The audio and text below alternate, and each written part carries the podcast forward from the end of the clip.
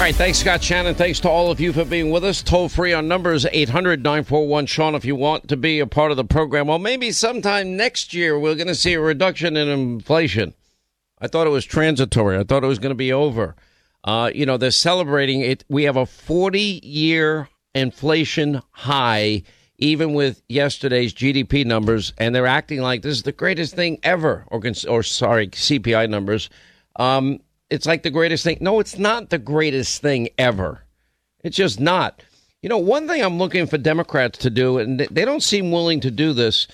So, you know about this crypto crook, what's his name? Sam uh, uh, Bankman Fried, you know, reportedly cheating thousands of average Americans out of their life savings. I mean, we're, we're talking about like Bernie Madoff levels, it sounds like.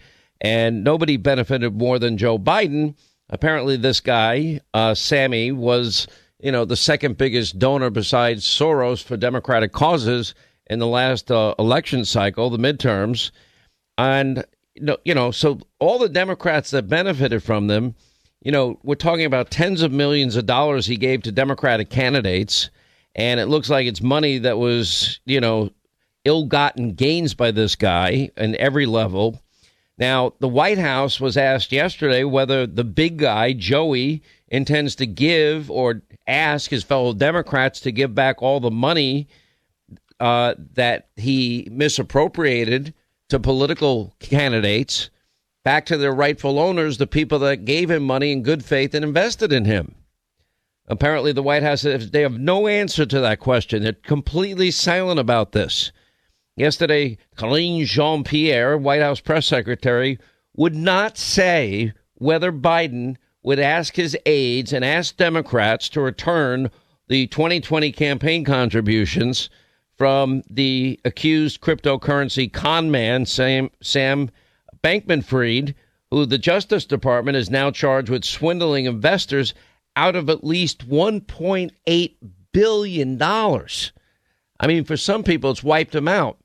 And Linda, go back. Remember, I said I, am interested in crypto, but I don't understand crypto like Bitcoin, Ethereum, etc. And it never made sense to me. I've had I had friends of mine try to explain cryptocurrency to me, and to this day, I cannot. Uh, I do not understand it the way they do. And the whole thing is based on this quote mathematical problem, an algorithm. I say, all right, we know what an algorithm is from school. It's a, it's like a math problem and they'd say, yeah, it's based on an algorithm. I'm like, okay, so you, they're producing, they're mining, as they call it, all those cryptocurrency, and there's only an, a finite amount of it. For example, a finite amount of Bitcoin or Ethereum, and at that point, they expect and anticipate that the value is going to, you know, go up and go up dramatically. And I'm like, well, explain that to me. And then he said, no, because the algorithm is the algorithm. I'm like, well, when do you get to the final number? When do you get to the end? No, it's an algorithm. It keeps going on forever and ever. I right, which should have been your first clue. That should have been your first clue. Numbers are infinite. So when they're saying there's a finite amount of something that's not even tangible that you you know you can't touch it, it's okay. Right. How is that finite? So I can't touch it. Numbers are infinite, but your algorithm isn't. But the algorithm itself is infinite. You know what? Just be quiet. I'm going to buy a house. Have a nice day. Listen, as I told people at the time, I said, I don't understand it enough. I, I dabble in it. I dabbled in it. I don't dabble in it anymore, considering I'm like down 70% in my dabbling, but I wasn't betting the milk money or, you know, a significant uh, portion of money on it. I just wanted to try it, and it was fun to follow for a while, but it's no fun to follow anymore, uh, considering it's, you know, down by 70% where it used to be. I liked it better when it was up. But anyway, long story short, it's not about me, but I told people I would say, uh, I wouldn't, uh, that, that's not the investment I would make if it's money that you're going to need.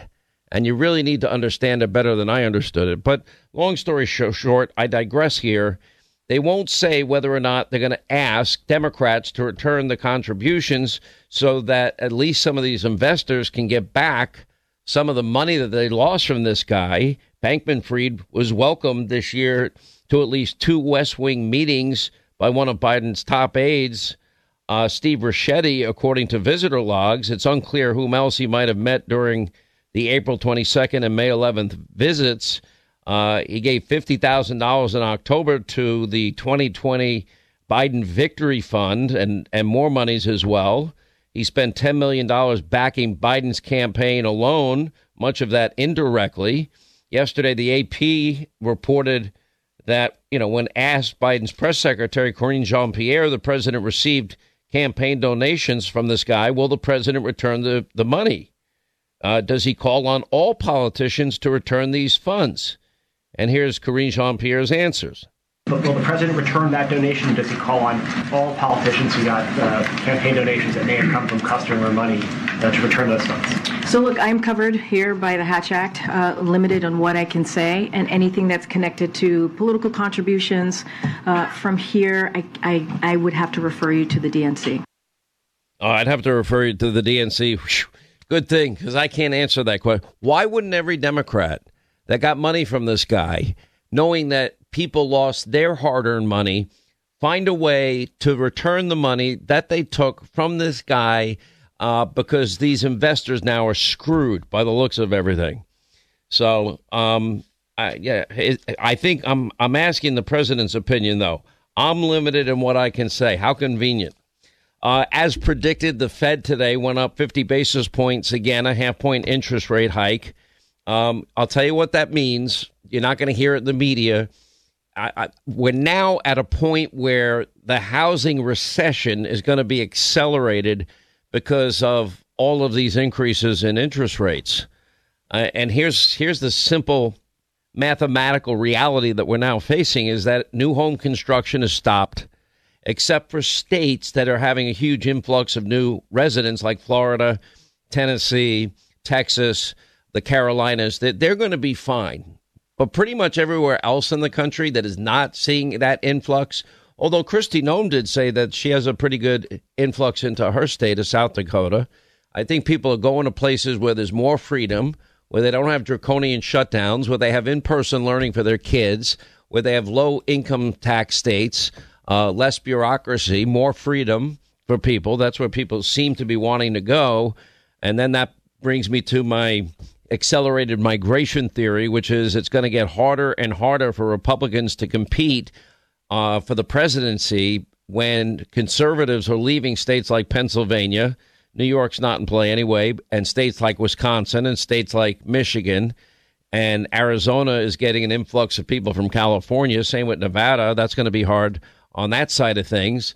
I don't know why people are not moving in big numbers to Georgia. I mean, literally, they're they're going to North Carolina, South Carolina, skipping Georgia, and headed right down to Florida. It's um, and I lived in Georgia. I love Georgia. I lived in Roswell for a long time. Nice place. Anyway, so um, you know, we have inflation now, 40 year high, and and Democrats are spiking the football yesterday. There's a story out today. The cost of a morning meal, if you eat eggs and bacon and coffee and toast, etc., whatever whatever your breakfast is, it's 24 percent higher. Now, breakfast is like one of the cheapest meals you, you're able to get. When I was a bartender, I remember 11th grade, 12th grade, I'd finish, I'd, I'd have last call at 4 a.m.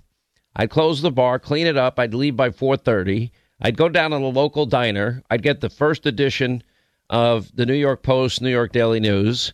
I'd sit there. I, I would order my two eggs and bacon and hash browns and toast. I used to be able to eat all of it then and and sometimes French toast and, and pancakes on the side.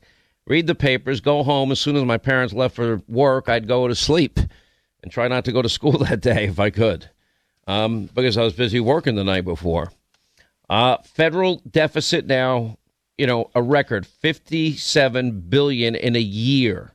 Now two hundred and forty-nine billion. Tax revenue plummeting in the in the meantime, but the federal deficit hit a record 249 billion in November, with federal spending now hitting records record high in consecutive months while tax revenues are dropping and it comes after the deficit had increased according to Biden by 1.4 trillion. Th- these are not sustainable numbers, which then brings me to the idiocy of the Republican Party. Republicans don't know how to lead. And I'm watching Senate Republicans foolishly, stupidly go along with Democrats like Schumer, go along with Biden, go along with the radical, you know, Democratic uh, New Green Deal socialists, and they're looking to do an omnibus budget. Now, that means that's the budget for all of the entire rest of the fiscal year. Their fiscal year starts in October, and that would be for next year. Now, here's here's what they should do. Republicans now in early January take control of the House of Representatives. With that comes the power of the purse. With that comes negotiating power and leverage.